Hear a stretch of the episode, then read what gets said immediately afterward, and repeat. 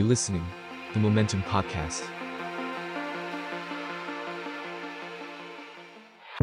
ทุกอย่างบนโลกล้วนหมุนไปตามกาลเวลา แต่ท่ามกลางความใหม่และความเก่าอะไรบ้างที่เราได้เรียนรู้ระหว่างกัน และนี่คือ Now and Then Podcast รายการที่จะชวนคนสองยุคมาจับเขาคุยกันว่า ยุคของเขานั้นเป็นอย่างไร สวัสดีค่ะ วันนี้ทุกคนอยู่กับพาฝันนะคะ และแล้วพอดแคสต์ Now and Then อาทิตย์นี้ก็ดำเนินมาถึง EP ที่ 4 ค่ะ ซึ่ง EP นี้นะคะจะเป็นการพูดถึงเส้นทางของนักวาดการ์ตูนในประเทศไทย โดยแขกทั้งสองท่านนะคะ ที่จะมาบอกเล่าเรื่องราวของแต่ละลายเส้น แต่ละเส้นทางของการเป็นนักวาดการ์ตูนในวันนี้นะคะ ก็คือคุณเดอดวง หรือวีรชัยดวงพาและคุณแดนสุดสาครค่ะ ซึ่งทั้งสองคนนะคะโลดแล่นอยู่ในวงการหนังสือการ์ตูนมาอย่างยาวนานค่ะ เราเลยอยากจะให้ทั้งสอง แนะนำตัวเองสั้นๆหน่อยค่ะว่าเป็นใคร และแต่ละคนวาดการ์ตูนประเภทไหนค่ะ เดี๋ยวเริ่มที่ พี่แดนก่อนก็แล้วกันค่ะขออนุญาตเรียกว่าพี่แดนเลยแล้วกันนะคะ อ่า ผมแดนโอเคสุสาค่ะครชื่อจริงสนิทสุสาครครับ เป็นคนจังหวัดชุมพรการที่มาเขียนการ์ตูนนี้ได้เนี่ยเพราะว่ามีใจรักและชอบดูส่งผลงานเข้าประกวด แล้วก็ถูกใจนักเขียนรุ่นพี่คนหนึ่ง แล้วก็ดึงเข้ามาสู่วงการ ก็ประมาณปี 2518 ก็ทำงานเขียนการ์ตูนมาจนกระทั่งถึงปัจจุบัน ครับก็ใช้นามปากกาเดือดวงนะครับ คุณพ่อเป็นนักเขียนการ์ตูนอยู่แล้วอืมแล้วก็เข้ามาวงการตอนนั้น ตอนนั้นอายุประมาณสิบสามเขียนส่งที่สำนักพิมพ์ตลาดตลกก่อน แล้วก็เป็นการ์ตูนตลกอะไรเงี้ย แล้วก็มารู้ตัวทีหลังว่าแบบชอบแนวตลกร้ายมากกว่าก็เลยไปในทิศทางนั้นอะไรเงี้ยครับ น่าจะประมาณน่าจะเขียนมาประมาณยี่สิบ ปีได้แล้วอืมครับโอเคค่ะแล้วทีเนี้ยค่ะ อยากรู้ว่าแบบแต่ละคนนะคะก่อนจะมาเขียนการ์ตูนนะคะ เคยทำอะไรมาก่อนไหมคะ ที่แบบที่ไม่ใช่การเขียนการ์ตูนหรือว่าแบบงานแรกของเราจ็อบแรกเราก็คือเป็นนักวาดการ์ตูนไปเลยอย่างเงี้ยค่ะอะเดี๋ยวพี่เดอดวงเลยค่ะ ของผมน่าจะเป็นจ็อบแรกก็เขียนการ์ตูนเลยฮะเพราะว่ามันยังเด็กมากเลยตอนนั้น คือด้วยความที่เห็นพ่อเขียนการ์ตูนมาตั้งแต่เด็กฮะแล้วเราก็เลยแบบอยากวาดตามแล้วก็อ่านหนังสือการ์ตูนเมื่อก่อน คือพ่อผมจะเขียนพวกปกนิยายภาพใช่ไหมแล้วเราก็จะได้เห็นการ์ตูนนิยายภาพอะไรเงี้ยมาตั้งแต่เด็กแล้วได้เห็นของหลาย ๆ ท่าน แล้วก็อืมเราก็อ่านกับญี่ปุ่นบ้างอะไรบ้าง มันก็เลยเป็นเหมือนแรงบันดาลใจให้เราเลือกที่จะทำอันเนี้ยอย่างเดียวเลยแล้วในด้านของพี่แดนนะคะ ผมนี่เอ่อก้าวแรกคือเข้ามาเขียนการ์ตูนเลย หลังจากเรียนจบที่จังหวัดชุมพรอะเข้ากรุงเทพมาก็ มาอยู่ในวงการเลยครับอืมมามาช่วยลูกพี่เขาคือคนที่ดึงเข้ามาสู่วงการคือคุณสุพจน์กุลวณิช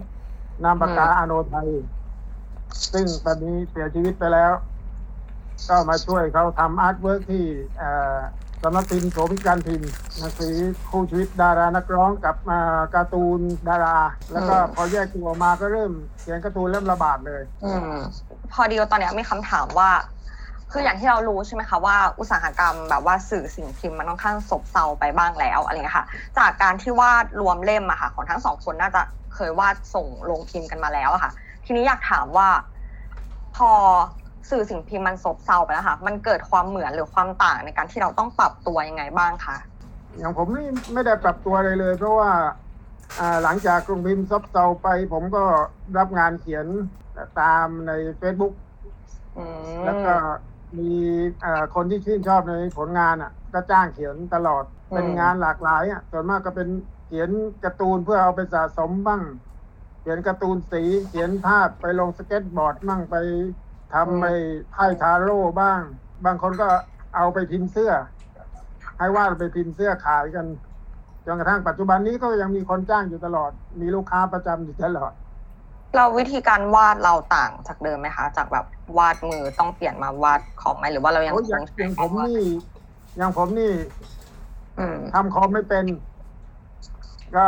วาดมือตลอด อืมโอเคค่ะ แล้วอย่างของพี่เดอะดวงอะค่ะ เรามีความเหมือนความต่างเพราะว่าเราเพราะว่าเราน่าจะเกิดมาอยู่ในคาบเกี่ยว หรือเปล่าทั้งสองอย่าง อืม ก็จริง ๆ เหมือนก็ไม่ไม่ต่างกันนะครับ คือเราไม่ได้เขียนการ์ตูน เป็นเล่มแล้ว เพราะมันก็มันลดลงจริง ๆ แหละ หนังสือมันก็ไม่ได้ออกอะไรเงี้ยแต่ว่างานที่มันมาทดแทนมันจะกลายเป็นพวกงานอีเวนต์ภาพประกอบอะไรเงี้ยอย่างเช่นโปสเตอร์คอนเสิร์ตอืม อะไรประมาณก็หรืออาจจะเป็น motion ที่ลง YouTube อะไรอย่างนี้ ก็ยังมีอยู่เรื่อยๆครับ งั้นถ้าสมมติว่าทั้งสองก็คือเห็นตรงกันว่าในแง่ของการทำงานแม้ว่า อุตสาหกรรมสื่อสิ่งพิมพ์มันจะซบเซาลง แต่ว่าการวิธีการทำงานหรืออะไรต่างๆ ของเราก็ไม่ได้แตกต่างจากเดิมมากใช่ครับเหมือนเดิมอืมแล้วอยากพูดถึงไอเดียของทั้งคู่ค่ะ เพราะว่าทั้งคู่ก็คืออยู่ในวงการหนังสือการ์ตูนมา ยาวนานเนาะอยากรู้ว่าแบบเราเคยมีครั้งไหนบ้างไหมที่แบบไอเดียในการวาดหนังสือการ์ตูนหรืออะไรต่างๆ ค่ะ มีวันที่ไอเดียมันหมดไหมแล้วถ้ามันหมดแล้วทั้งสองคนนะคะเราไปตามหาไอเดียต่างๆ ในการวาดรูปของเราได้ไงคะการวาดรูปของผมนี่คือ มันมันไหลลื่นไปได้เรื่อยๆอะอืม อืมอ่านหนังสือมากดูข่าวมั่งก็เอามาดัดแปลงไปได้เรื่อยๆอะแปลพลิกแปลงไปได้ตลอด ก็คือเหมือนกับที่แดนนำสิ่งแวดล้อมหรืออะไรต่างๆ ที่เรารับในประจำวันมาพลิกแพลงเปลี่ยนแปลงมาให้กลายเป็นการ์ตูนถูกต้องไหมคะใช่ครับอย่างผมนี่เป็นนักวิ่งนักวิ่งการกุศลนะเวลาอืมมีเขาจัดวิ่งการกุศลที่ไหน ผมก็ไปวิ่งเขาแล้วก็ถ้าไปต่างจังหวัดผมจะไปพักตามวัด แล้วก็ไปคุยกับเจ้าวาดมั่งสับปะเหร่อมั่ง มังคนายกมั่งแล้วก็เอาข้อมูลไปไปดูตามพวกปัดชงประช้าอะไรแบบเนี้ยถึงได้ข้อมูลมาในเขียนเขียนภาพของเราได้ถูกต้องตามที่ชาวบ้านเขาชอบอะอืมงั้นก็แปลว่าอย่างหนึ่งในการตามหาไอเดียของพี่แดงก็คือการที่เราต้องออกไปเจอคนพบปะผู้คนแล้วออกไปข้างนอกเพื่อเก็บเกี่ยวประสบการณ์อะไรต่างๆ แล้วก็กลับมาสร้างสรรค์ผลงานของตัวเองใช่ไหมคะ ครับ เราไปอืมพบเพื่อนเราก็ได้คำบอกเล่าจากใครที่พบเจอมาก็ก็ถามไปแล้วเราก็มาขยายมาขยายเรื่องราวขึ้น แล้วก็เขียนขึ้นมาเป็นเรื่องได้ อืม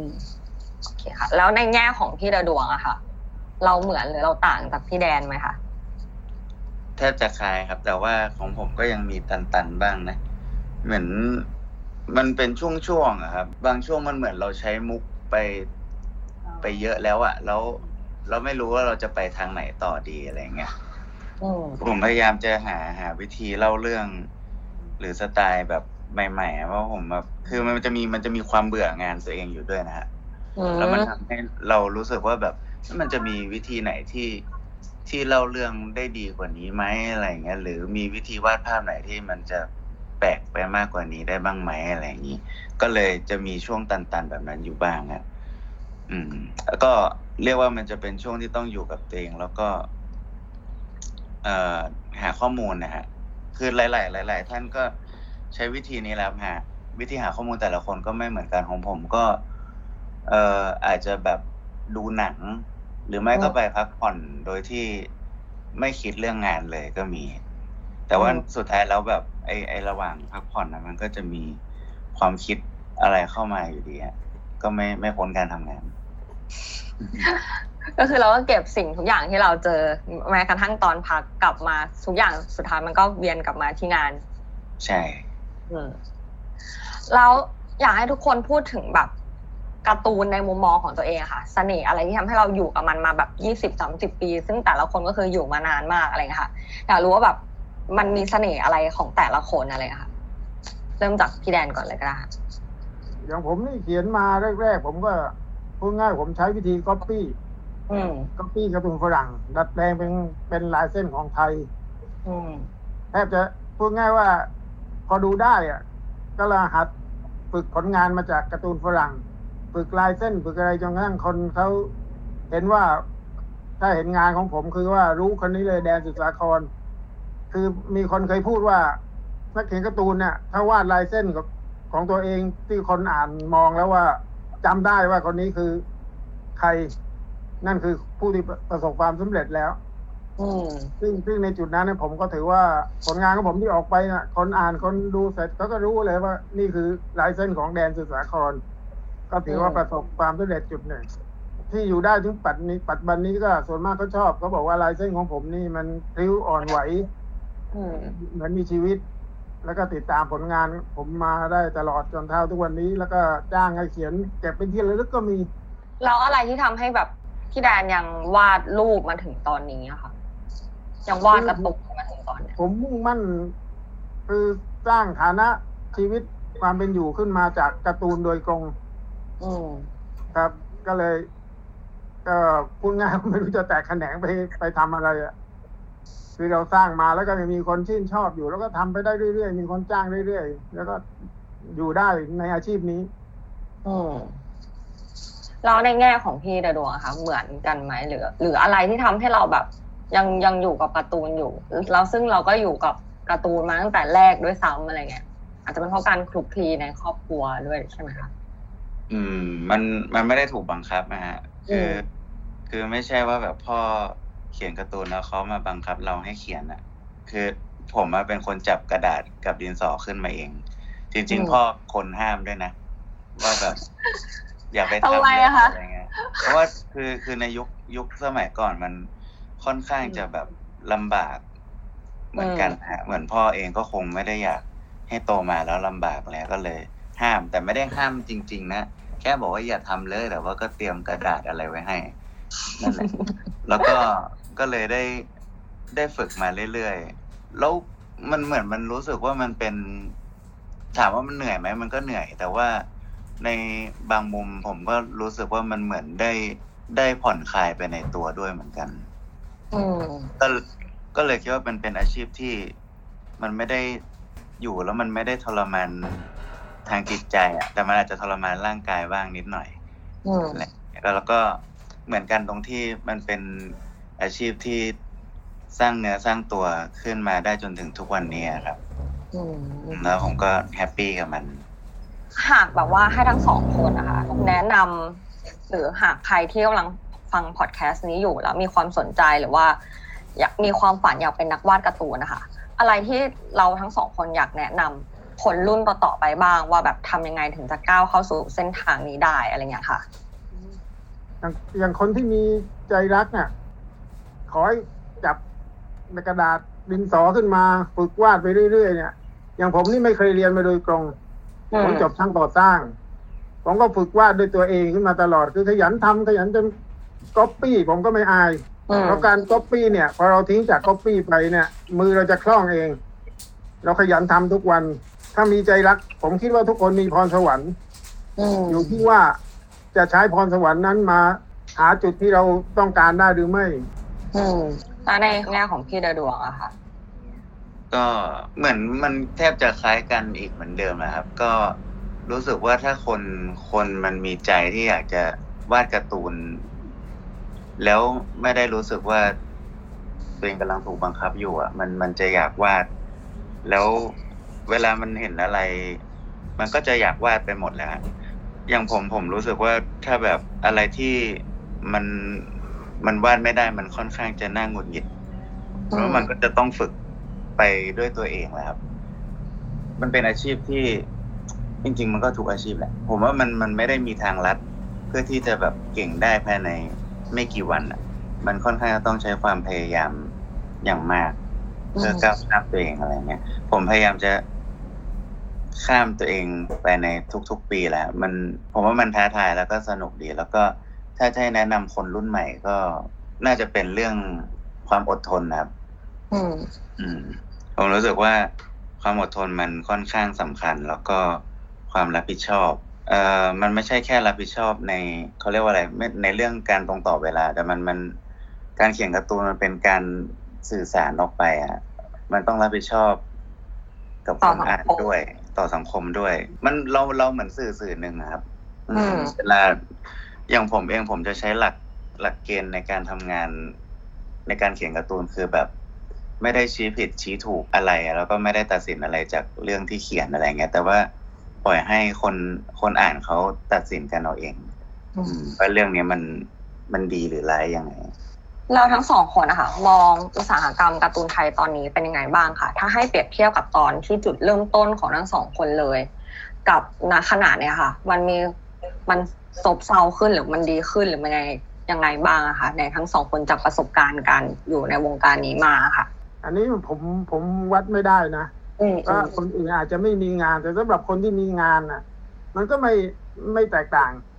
อืมคืออยู่ยังไงก็ยังยังมีรายได้อยู่อย่างนั้นน่ะ อาจจะลดลงมาบ้าง แต่ยังมีคนต้องการผลงานของเรา ว่าจ้างเราเราก็อยู่ของเราได้อืมยังยัง เคยมีคนมาสัมภาษณ์ว่าเลือกคำถามที่ว่าฮิตติดปากก็คือว่า นักเขียนนี่ไส้แห้งไหมอืมนักเขียนไส้แห้งคือฉายาเนี่ย ผมจะให้คำจัดคำจัดความว่า ทุกคนถ้ารู้จักกินรู้จักใช้รู้จักเก็บอืมไม่มีไส้แห้งนักเขียนน่ะอืผมผมเขียนการ์ตูนมาอย่างเดียว เป็นการ์ตูนเล่มละบาท สามารถซื้อบ้านส่งให้ลูกสามคนเรียนจนจบ แล้วก็อยู่แบบถือว่าไม่เดือดร้อนอะ ก็ให้ลองคิดดูว่าไส้แห้งไหมอะไรเท่านั้นเองครับ โอเคเอ้ยของพี่ระดวงคะก็มันก็มีความแตกต่างอยู่บ้างนะครับ ในเชิงอุตสาหกรรม มันมีช่วงคือก่อนหนั้านมันเขาเรียกว่ามันจะมียุคทองอยู่ แล้วก็อืมอืมซบเซาแล้วก็กลับมาบูมอีกทีบูมแบบบูมมาก ๆ เลยในช่วงที่ผมกำลังเข้าวงการได้สักประมาณห้าหกปี แล้วแบบ มันบูมอะเหมือนทุกคนก็ต้องการการ์ตูนไทยอะไรเงี้ยอืมมีการผลักดันเยอะแยะมาก แล้วมันก็ดิ่งลงไปอีกในช่วงอุตสาหกรรมสิ่งพิมพ์มันลด อืม แต่ผมรู้สึกว่า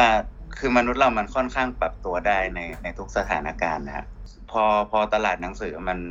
มันลดลงอะมันก็กลายเป็นว่ามันมีอย่างอื่นมาทดแทนอยู่ดี พวกสื่อออนไลน์อะไรมันก็ มันก็เป็นอีกช่องทางหนึ่งเหมือนกัน แล้วทุกวันนี้ก็มีตลาด โผล่ขึ้นมาใหม่ก็คือ เอ่อตลาดไอ NFT อะครับอืมอืมที่เป็นขายงานศิลปะ หรืออะไรก็แล้วแต่หรือคลิปวิดีโอให้สะสมกันได้ ผมก็เลยรู้สึกว่ามันอาจจะต่างไปในเรื่องของ มันอาจจะไม่ได้จับต้องได้เหมือนเหมือนเมื่อก่อนแล้วอะไรเงี้ยแต่เปลี่ยนรูปแบบการสะสมไปเป็นดิจิตอลแทนอะไรเงี้ยแต่ผมก็ก็ยังรู้สึกว่าสื่อสื่อสิ่งพิมพ์ยังไม่ตายนะ มันจะกลับมาใหม่ แล้วอาจจะมีมูลค่ามากกว่าเดิมด้วยซ้ำอะไรอย่างนี้ มันก็เหมือนเป็นวัฏจักรที่หมุนเวียนเหมือนผมรู้สึกว่ามันเหมือนแผ่นเสียงนะครับอืมมันมีช่วงหนึ่งที่ผมก็รู้สึกว่าคนก็ไม่ได้พูดถึงมันอะไรขนาดนั้นนะแต่พอมาช่วงช่วงหลังมานี้ผมก็รู้สึกว่ามันก็เป็นที่ต้องการของคนมากเหมือนกัน แล้วก็มูลค่ามันก็เขาเรียกว่ามันมีมูลค่า เทปก็เหมือนกันครับ เทปช่วงนี้ก็ดูกลับมา เป็นที่ต้องการของคนเหมือนกันนะผมว่าสื่อสิ่งพิมพ์ก็ไม่ต่างอืมคือว่าอยากอยากทราบว่าอย่างอุตสาหกรรมหรือตลาดอะไรเงี้ยค่ะ มันมากพอหรือว่ามันแคบเกินไปสำหรับนักวาดไหมคะหมายถึงว่านักวาดมีจำนวนเพียงพอกับตลาดไหมหรือว่ามันหรือว่านักวาดมีมากกว่าปริมาณคนที่ต้องการอะไรเงี้ยค่ะ เป็นเรื่องที่ผมเองก็ก็ตอบได้ยากตอบยากผมว่าผมว่าคนคนอ่านการ์ตูนอืมมันก็มีค่อนข้างเยอะนะครับ แล้วอืมแล้วอีกอย่าง ผมอาจจะรู้สึกได้ว่านักวาดไม่เพียงพอด้วยซ้ำอืมอ่า คือ คือเขาเลือกที่ส่วนใหญ่ก็คงเลือกที่จะอ่านการ์ตูนของต่างประเทศมากกว่าอยู่แล้วเพราะว่าประเทศเราค่อนข้างมีกำลังการผลิตน้อยนักเขียนทำงานตัวคนเดียว คือด้วยด้วยอะไรทั้งทั้งหลายเนี่ย ผมว่าประเทศเรามันทำเป็นอุตสาหกรรมแบบนั้นได้ยากจริงๆครับมันอืมมีคนเคยพยายามจะทำแล้ว แต่ว่ามันก็ มันก็ล้มเหลวอะอาจจะด้วยค่าครองชีพหรือค่างานอะไร มันไม่สามารถที่จะสร้างการ์ตูนให้เป็นทีมได้อะครับ อืม เพราะฉะนั้นก็เลยการทำงานมันเลยค่อนข้างเหนื่อย แล้วก็ผลิตงานออกมาได้ช้าอืมอืมก็มีผลในเรื่องนี้ผมว่าคนวาดน้อยกว่าคนอ่านนะในไทยผมคิดว่านะ คนคนที่อยากจะผลิตผลงาน ก็มีพอสมควร แต่ผู้ผู้ที่ต้องการผลงานเนี่ย มักจะเจาะจงเฉพาะผลงานที่ตัวเองชอบ อืมก็เลยมันมีเป็นแบบงานให้เป็นกระจุกเดียวอะแต่ถ้ามีเอ่อนายทุนหรืออะไรต้องการที่จะส่งเสริมอะไรช่วยเหลือนักเขียนเนี่ย ให้มันกระจายกันไป ผมว่าน่าจะดีกว่านี้ อย่างเพิ่งผลเนี่ย บางคนก็มีฝีมือดีนะ แต่ว่า นายทุนหรือว่านักสะสมอะไม่ติดต่ออืมหรือว่าติดต่อไม่ได้ อืมอย่างผม อ่า เนี่ยเล่น Facebook เนี่ย ก็เล่นแบบงูงูปลาปลาแต่ว่าพอโพสต์ไปก็มีคนต้องการผลงานอยู่ตลอด ก็เท่ากับว่าผู้ผิดผลงานเนี่ย อยู่ที่คนชอบ และอยู่ที่การติดต่อ ถ้าเขาติดต่อได้ง่าย แล้วก็ในราคาที่เหมาะสมอะเขาก็ยินดีที่จะจ้าง นักเขียนก็จะมีงานทำกันได้ตลอด ทีเนี้ยค่ะ อยากอยากรู้ว่าแบบอย่างทั้งสองนะคะ อยู่ในวงการอยากรู้ว่ารายได้อะค่ะ มันสมเหตุสมผลกับที่เราทำไหม ในการเป็นนักวาดการ์ตูนคิดว่ามันเลทมันถูกกดเกินไปไหมหรือว่ามันพอดีแล้วคะสำหรับนักวาดการ์ตูนอะเดี๋ยวดวงตอบก่อนผมอะผมอะรู้สึกว่าอืมการ์ตูนยัง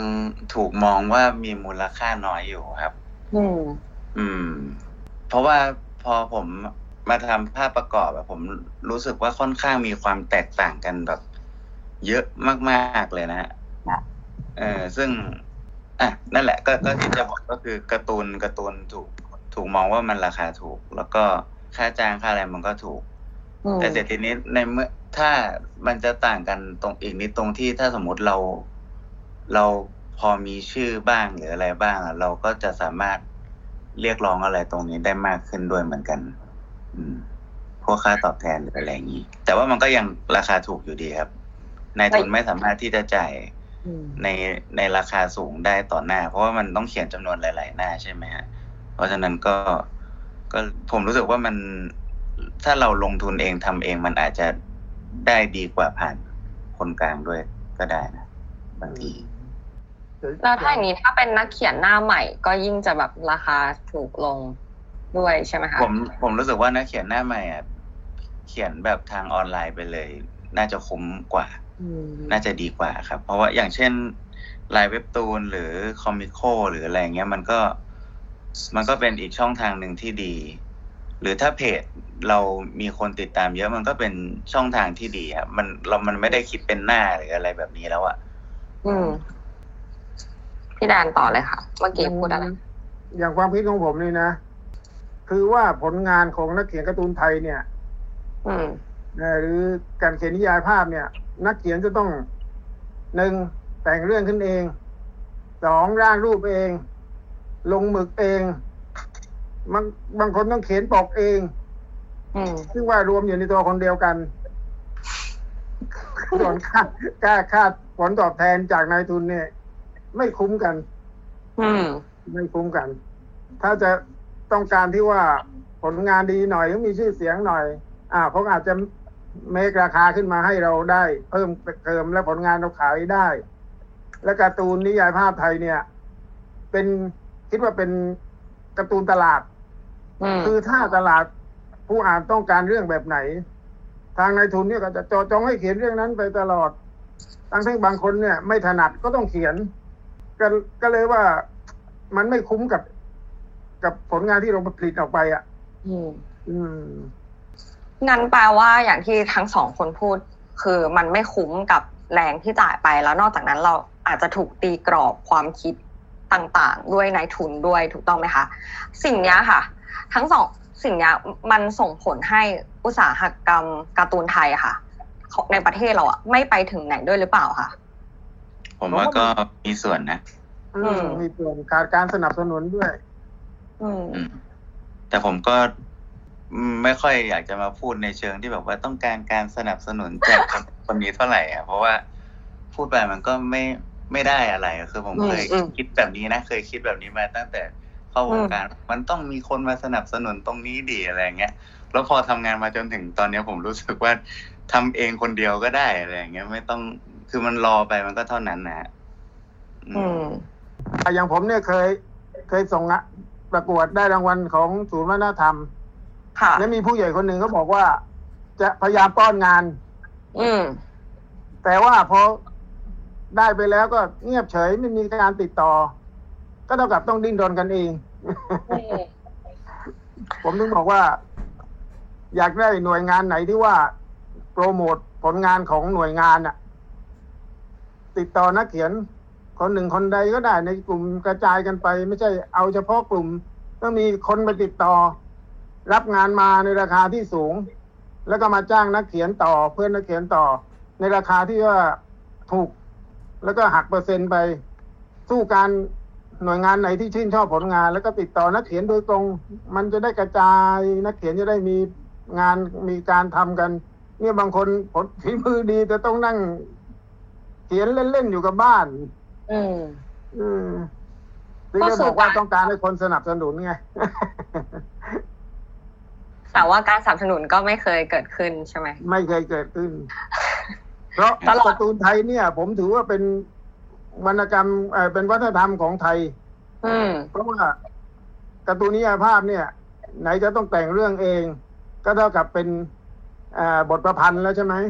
ค่ะแล้วก็ยังต้องวาดรูปใส่เข้าไปอีก อืมเออ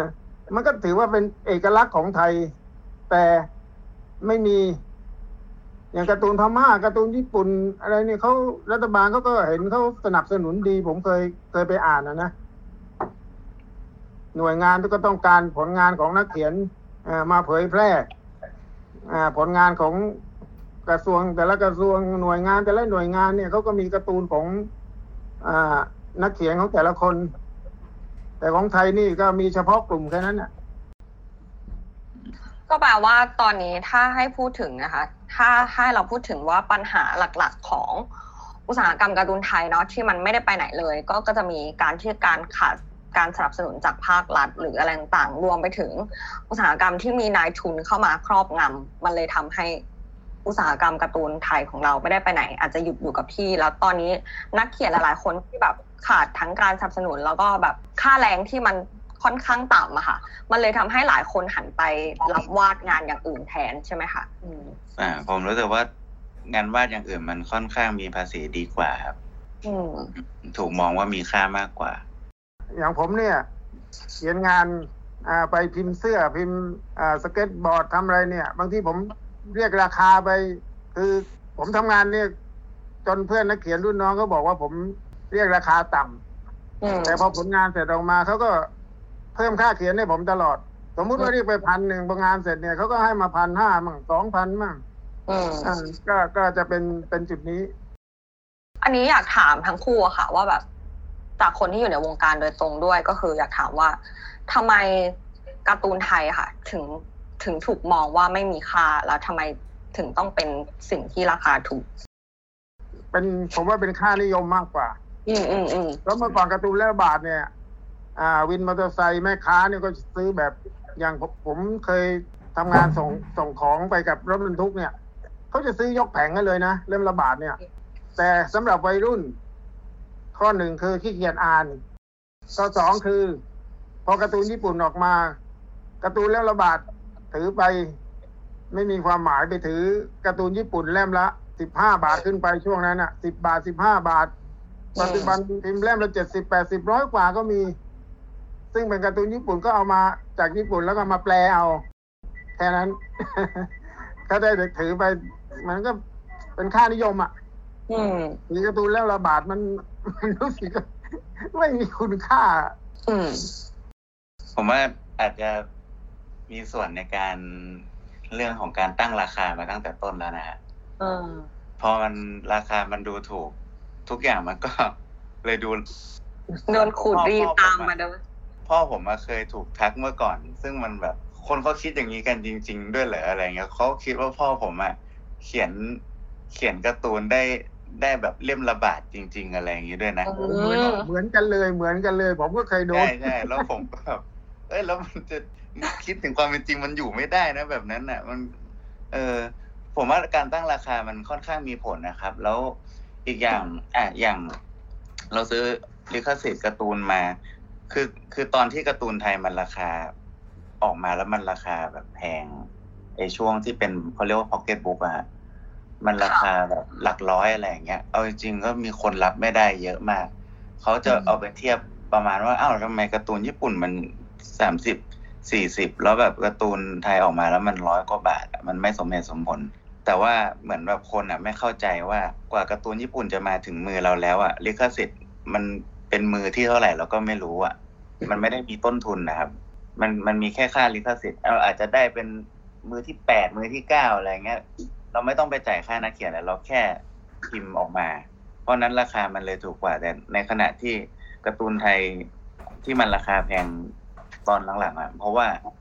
มันไหนจะต้องจ้างนักเขียนลงทุนนู่นนี่หลายอย่าง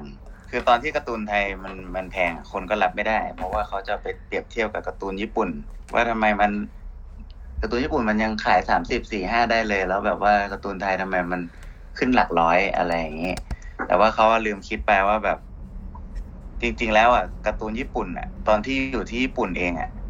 มันแพงนะครับ เพราะว่ามันอันนั้นมันคือการ์ตูนมือหนึ่งมือหนึ่งมันหมายถึงแบบ ทางนั้นเขาก็ต้องเสียจ่ายค่านักเขียนจ่ายค่าลิขสิทธิ์อะไรเงี้ยแต่ทำให้การ์ตูนก็มีราคาร้อยกว่าบาทนี่แหละ เหมือนกัน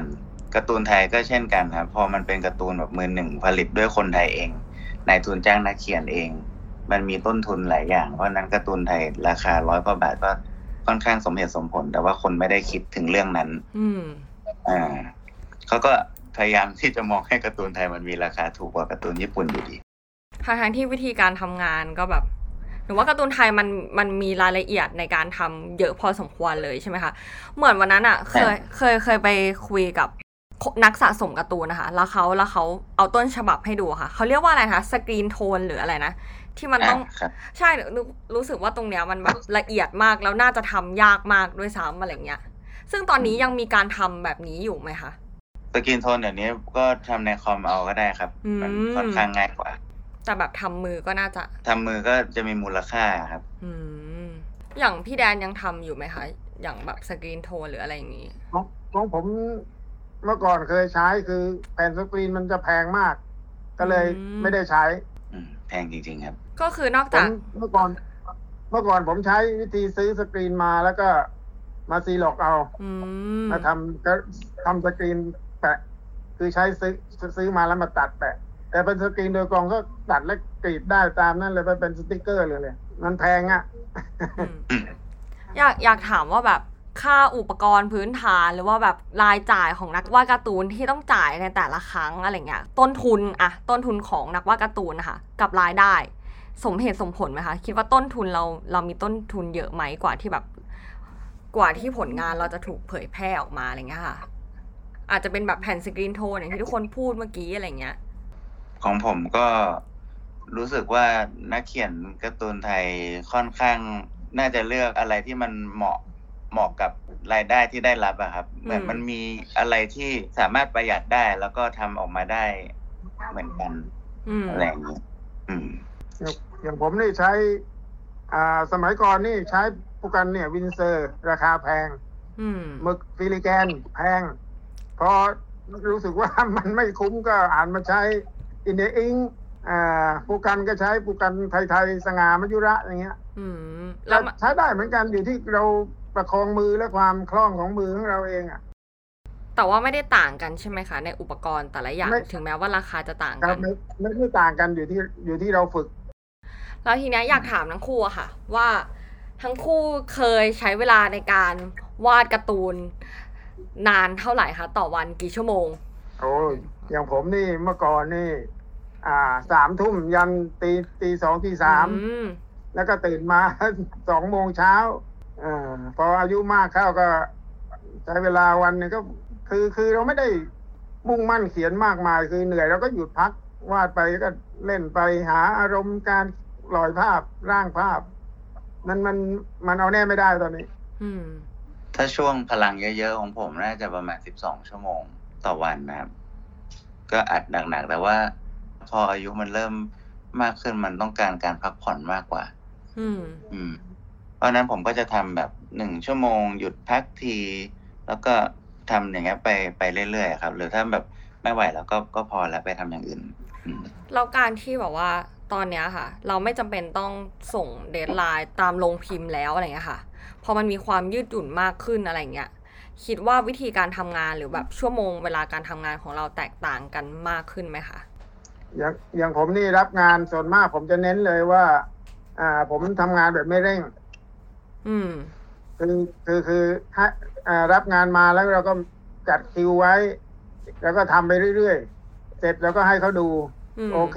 ถึงจะมีการส่งมอบ กันก็แปลว่าเอ่อพี่ดันก็คือ ทำงานโดยที่เราไม่ได้เร่งตัวเองมาตลอดเลยใช่ไหมคะก็ก็ช่วงหลังๆที่เขียนรับงานทาง Facebook เราก็ไม่ได้เร่งงานเลย แล้วอย่างพี่ดาดวงอะค่ะ ผมผมยังมี deadline อยู่ครับ ต่อให้มันเปลี่ยนรูปแล้ว เราก็มี deadline โดยตลอดเลยใช่ไหมใช่ครับ แต่บางงานก็ชิวๆครับ แต่ผมก็อยากจะรีบเคลียร์ให้มันจบๆ คือ ผมอยากจะทำงานอื่นใหม่ ๆ ไปเรื่อยๆ แล้วผมก็เลยต้องรีบเคลียร์ให้มันจบให้ไวที่สุด อืม แต่ก็ส่วนใหญ่ก็จะมี deadline มาให้เสมอฮะเราเลี่ยงไม่ได้ โหดสุดนี่กี่ชั่วโมงนะคะสิบสองโหดสุดก็สั่งวันนี้เอาพรุ่งนี้อะครับโอ้โหโหดมากเป็นอย่างนั้นก็มี แล้วอย่างนี้เราแบบ รู้สึกว่าการที่เราต้องอดหลับอดนอนในการวาดการ์ตูนค่ะ มันส่งผลต่อไอเดียไหม แล้วก็ในด้านสุขภาพอะไรต่าง ๆ อะไรอย่างเงี้ยค่ะ ส่วนใหญ่งานงานเร่งๆ บางทีแบบว่า มันมีเรื่องมาให้แล้วครับ เราแค่ต้องวาดภาพออกมาอืมมันจะมีผลกับสุขภาพมากกว่า เพราะว่ามันเหนื่อย แค่นั้นแหละครับ แล้วของพี่แดนนะคะ อย่างผมนี่ ผมมีความคิดว่าอ่าทุกคนน่ะสามารถที่ทำให้สมองสบายใจได้โดยการหาอะไรทำที่เพลินๆไป อย่างผมนี่ตอนเช้าผมก็วิ่งออกกำลังกายวันละห้าถึงสิบกิโลอืมแล้วก็วันอาทิตย์ก็ถ้ามีงานแข่งขันเมื่อก่อนก็วิ่งการกุศล ผมก็ไปวิ่งเขา มินิมาราธอนมั่งฮาฟมาราธอนมั่งมาราธอนมั่งวิ่ง คือเราวิ่งแล้วมันเหมือนกับสมองเราปลอดโปร่งอะอืมเป็นเคยความเคยชินอ่าจากที่เรามาคุยกันนะคะ เราเราอยากให้มีการเกิดอะไรขึ้นกับอุตสาหกรรมการ์ตูนไทยบ้างค่ะตอนนี้ ก็ต้องเวียนกลับไปที่พูดถึงต้องการอืมการสนับสนุนเหมือนเดิมอืมก็เอาจริงๆผมพูดในมุมนี้ดีกว่าครับ ค่ะ ผมรู้สึกว่า คนไทยเก่งๆอะเยอะ แล้วก็เด็กรุ่นใหม่เก่งๆก็เยอะมาก คือทุกวันนี้ทุกคนเก่งเร็วขึ้นมากเลยครับอืมผมผมรู้สึกว่าแค่ให้ทุกคนอะตั้งใจทำงานของตัวเองให้ดีก็พอ แล้วถ้ามันโดยโดยภาพรวมมันรู้สึกดูแล้วมันแข็งแรงมากๆอะผมรู้สึกว่าถ้าเป็นอย่างนั้นเดี๋ยวก็จะมีคนสนใจเองแหละครับ ว่ามันทำรายได้ให้ประเทศได้ อืมผมคิดว่าช่วงยุคนี้อะมันมี Facebook อะไรช่วย ถ้าคนที่มีใจรักในการเขียนการ์ตูนน่ะ เขียนเขียนเนี่ยเขียนอะไรก็ได้อืมตามที่เราอยากจะเขียนน่ะโพสต์ไปเดี๋ยวเก่งเก่งไปก็เดี๋ยวก็มีคนชื่นชอบติดต่อเข้ามาเองงานก็จะมาเอง ก็อาศัย Facebook ช่วย คุณงานจะไปอาศัยนายทุนสมัยนี้คงยากอืมทั้งนายทุนแล้วก็รัฐบาลเลยหรือเปล่า นั่นแหละนี่อันนี้ต้รัองฐมีบาลรางเป็วัลนหลักเลยครับผมแต่ก็ผมผมก็ไม่มีค่อยอยากคำพูดอยู่ผมมีคำพูดอยู่คำหนึ่งนะ อ่าค่ะคำไหนคะ สื่ออะไรต่างๆ เนี่ยมักจะโจมตีว่าการ์ตูนและระบาดไทยเนี่ยมันการ์ตูนที่โป๊มอมเมาเด็ก อ่านแล้วนั่น แต่ผมเอาหลักฐานไปคุยกับที่กระทรวงวัฒนธรรมอะค่ะพอบการ์ตูนญี่ปุ่นอะไรไปหมดเลย ผมอืมและการ์ตูนไทยเนี่ย ที่คุณบอกว่าการ์ตูนไทยโป๊เนี่ย แน่นอนอืมมันต้องมีฉากอึมๆอะไรเนี่ยอืมคนเขียนก็ชอบเขียนคนอ่านก็ชอบดูค่ะอ่าแต่มันก็ไม่เท่ากับทีวี ซึ่งว่าชัด ชัดเจนกว่า แล้วก็การการ์ตูนญี่ปุ่นน่ะ หน้าปกสวยอืมๆไม่มีอะไรแต่เปิดข้างในอะอ่าวักจากโอ้ยแล้วก็มีภาพภาพข้างแนวเอ็กเนี่ยอยู่ตลอดแต่อ่าทำไมเขาไม่ไปโจมตีอืมถ้ามาโจมตีการ์ตูนและระบาดซึ่งคนที่โจมตีเนี่ยผมสืบทราบดูว่าเขาไม่เคยอ่านการ์ตูนเรื่องบาทเลยอืมเขาดูแต่หน้าปกอย่างเดียว อ๋อ ดูหน้าปกอย่างเดียว อ่า เห็นมันอึมอึมๆก็ ใส่เลยการ์ตูนไทยเนี่ย เป็นการ์ตูนไทยการ์ตูนเรื่องระบาดมอมเมาเด็ก ซึ่งผมคิดว่าการ์ตูนเรื่องระบาดที่ผมถามถามอ่าลูกของเนี่ยระหว่างหนึ่งทำให้ลูกมีความจำดีสองอ่านหนังสือเก่งขึ้น อืมนี่คือคือเป้าหมายหลัก คือได้อ่านการ์ตูนไทยนี่แหละ อืมซึ่งก็เหมือนกับผมเองอะผมตอนเรียนผมก็อ่านแต่การ์ตูนนี่แหละฝึกเขียนมาจากการ์ตูนเนี่ย เดี๋ยวเดี๋ยวยังไม่น่าเชื่อว่าผม จบจากก่อสร้างแล้วผมมาเขียนการ์ตูนอะอ่าพูดง่ายๆขนาดนี้นะครับไม่ไม่ไม่ได้ต่อว่าใคร ทีเนี้ยค่ะ อันนี้น่าจะเป็นคำถามทิ้งท้ายละ อยากอยากให้ทั้งสองคนนะคะช่วยเล่าให้ฟังหน่อยว่าอะไรบ้างที่เราเรียนรู้มาตลอดในเส้นทางของการเป็นนักวาดการ์ตูนของเราการ์ตูนให้อะไรกับเราบ้าง อย่างอย่างผมเนี่ย ผมเป็นคนใจร้อนค่ะ การได้มาวาดการ์ตูนบางอย่างบางครั้งถ้าเราเกิดอารมณ์โมโหหรืออะไรเนี่ยอืมก็มาหยิบปูกันหยิบกระดาษมาดินสอมาวาดด้วยมันก็ผ่อนคลายไปทำให้เราสบายใจเราเย็นขึ้น อืมนี่คือคือส่วนดี ผมก็ได้ทำงาน อ่าที่เรารักเราชอบอะจนกระทั่งเรายึดเป็นอาชีพได้สร้างฐานะได้ก็โอเคเราไม่อยู่กินอยู่ไม่เดือดร้อน ก็ถือว่า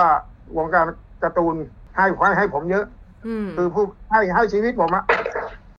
ของผมค่อนข้างได้อะไรจากมันเยอะอยู่นะฮะเริ่มเริ่มแรกมันพอมันเขียนใช่ไหมครับ แล้วแบบมันได้ตีพิมพ์ตั้งแต่อายุยังน้อยเนี่ยอืมมันรู้สึกแบบมั่นใจในตัวเองมากมากเกินนะค่ะอีโก้อีโก้มันมาเต็มเลย แล้วเรา ตอนนั้นเรารู้สึกว่าแบบเราเจ๋งสุดในโรงเรียนแล้วอะไรอย่างเงี้ยเออมีคิดอย่างนั้นจริงๆอะ แล้วก็ก็ทำส่งไปประมาณสามสี่ครั้งมั้งครับ แล้วก็แบบถูกตีกลับอะอืม อืม แล้วเขาก็บอกว่ามันเรื่องมันไม่มีอะไรแล้วอะไรอย่างเงี้ย เราก็รู้สึกว่าบอกกอ่านงานไม่เข้าใจนี่หว่าเราก็โทษบอกอแล้วก็ตอนนั้นเรารู้สึกว่าแบบจะเลิกเขียนการ์ตูนไปเลยอะไรอย่างเงี้ย ไม่เอาละวงการนี้ อืม อืม แต่สุดท้ายเราก็มันทิ้งได้ไม่นานนะผมไปวิ่งเล่นกับเพื่อนได้อยู่ประมาณอาทิตย์หนึ่งสุดท้ายก็ กลับมาจับปากกาวาดรูปเหมือนเดิม จริงอืมแล้วพ่อก็จริง ๆ พ่อเป็นคนช่วยเยอะเขาแนะนำเรื่องเหมือนแบบว่ายอมรับคำติชมอะไรเงี้ย ซึ่งตอนนั้นผมก็แบบว่า มันจะยอมได้ยังไงวะแบบว่าให้คนคนมาติเราแล้วเราไม่โกรธมันเป็นไปได้ยังไงอะไรเงี้ยด้วยความเป็นเด็กนะ ค่ะ แต่แต่สุดท้ายแล้วพอพอมันทำมาเรื่อยๆก็เข้าใจนะครับ แล้วก็นั่นน่ะน่าจะเป็นครั้งเดียวที่ผมท้ออืมเออแล้วก็หลังจากนั้นมาพอทำความเข้าใจตัวเองแล้วแบบ พออีโก้มันลดลงมา มันก็รู้สึกว่าทุกอย่างมันมันมันง่ายไปหมดอะมันยอมรับนู่นยอมรับนี่ได้หมดเลย แต่ว่าไม่ใช่ว่ามันจะไม่มีอีโก้นะครับผมว่าอีโก้มันค่อนข้างสำคัญ มันมีไว้นิดนึงอะให้ให้มันบ่งบอกความเป็นตัวเราอยู่อะไรอย่างเงี้ยแต่ว่ามีมากเกินไปมันจะทำให้แบบมันทำลายเราครับเป็นสิ่งที่ผมได้จากการทำงาน อืม